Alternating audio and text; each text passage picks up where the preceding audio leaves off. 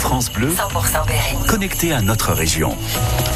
Ici, c'est France Bleu Berry. Il est 8h, bonjour et bienvenue sur France Bleu Berry, ce jeudi 21 décembre aujourd'hui.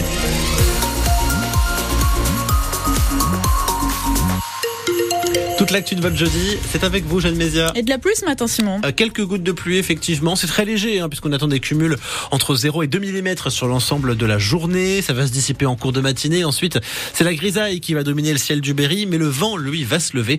Des rafales attendues entre 30 et 50 km heure aujourd'hui. Les policiers de Châteauroux dénoncent leurs mauvaises conditions de travail. 70, 70 d'entre eux étaient rassemblés devant leur commissariat hier. Mobilisation importante à l'appel d'une intersyndicale qui réclame 25 agents en plus, notamment pour préparer correctement les Jeux Olympiques, puisque les épreuves de tir sportif se feront chez nous dans l'Indre en juillet prochain. Mais ce n'est pas le seul problème. L'ensemble du personnel se dit asphyxié par l'avalanche de travail. Les semaines, euh, on voit qu'elles passent et rien ne s'arrange. Il faut être partout à la fois et tout faire. Et moi, j'estime une chose, c'est que quand on fait tout euh, et qu'il faut être, euh, on va dire, super polyvalent, c'est pas nécessairement là où on fait le meilleur travail. L'activité est repartie de plus belle depuis le Covid et nous arrivons au bout du système. On n'en peut plus. Voilà, c'est multiplication des tâches, des commandes du ministère de l'Intérieur. On n'arrive même pas à faire face à l'imprévu.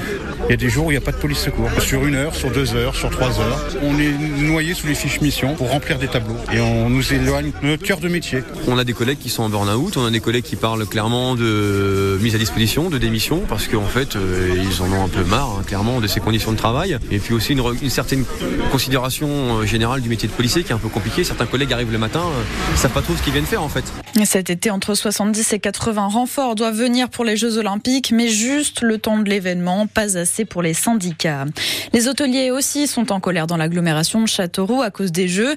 Hier, on vous annonçait que 480 82 chambres avaient été rendues par le comité d'organisation alors qu'elles étaient réservées depuis plus d'un an. Tony Estanguet, patron de l'événement, indique que le COJO était dans les temps pour annuler et avait prévenu qu'il y aurait des ajustements tout en expliquant que la libération de ces chambres pouvait permettre des réservations pour les athlètes et les spectateurs. Il est 8h02, Emmanuel Macron assume la loi immigration. C'est ce qu'il a dit au cours de l'émission C'est à vous hier soir, deux heures durant lesquelles le président est revenu sur l'ensemble des sujets d'actualité de ces derniers mois et donc le texte qui agite la classe politique depuis quelques jours, Victoria Coussa. Un texte que voulaient les Français. Emmanuel Macron persiste. En conscience, je peux vous dire que le texte qui sort est un texte qui reste utile. C'est ce bouclier dont on avait besoin. Le chef de l'État ne s'attarde pas sur la crise dans ses troupes. La démission du ministre de la Santé il la respecte. Le choc d'une partie de sa majorité, il le comprend, mais pas question d'accepter les accusations de connivence avec le RN. Qu'est-ce qui vraiment différencie à mes yeux ce que nous sommes en train de faire? C'est que le Rassemblement national, il joue sur les peurs des gens, mais il leur apporte des mensonges et des fausses solutions. Donc je revendique de porter le projet qui est le plus à l'opposé de ce que fait le Rassemblement national. Simplement, je pense que lutter contre lui, ça n'est pas refuser de traiter les problèmes qui le nourrissent. Puis au milieu des autres sujets, émeutes, fin de vie, JO, cette prise de position inattendue sur l'affaire Gérard Depardieu, l'acteur que l'on voit harceler des femmes dans un reportage. Il y a une chose dans laquelle vous ne me verrez jamais, ce sont les chasses à l'homme. Vous pouvez accuser quelqu'un, peut-être qu'il y a des victimes, et je les respecte au combien, et je veux qu'elles puissent défendre leurs droits, mais il y a aussi une présomption d'innocence qui existe. Le chef de l'État qui, après avoir braqué la gauche, se met à dos des féministes. Où est l'honneur de la France quand elle protège encore l'un de ses puissants s'insurge ce matin la présidente de MeToo Media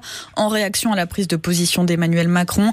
Elle regrette qu'il n'y ait pas eu de mots du président pour les victimes. L'acteur Castelroussin est visé par deux plaintes pour viol. Elle avait organisé son propre cambriolage. Une femme condamnée hier par le tribunal judiciaire de Châteauroux à un an de prison avec sursis. C'est en août 2022 que cette quadragénaire a réalisé toute cette mise en scène, découverte par hasard par les gendarmes Selma Riche grâce à un téléphone qui leur a été apporté.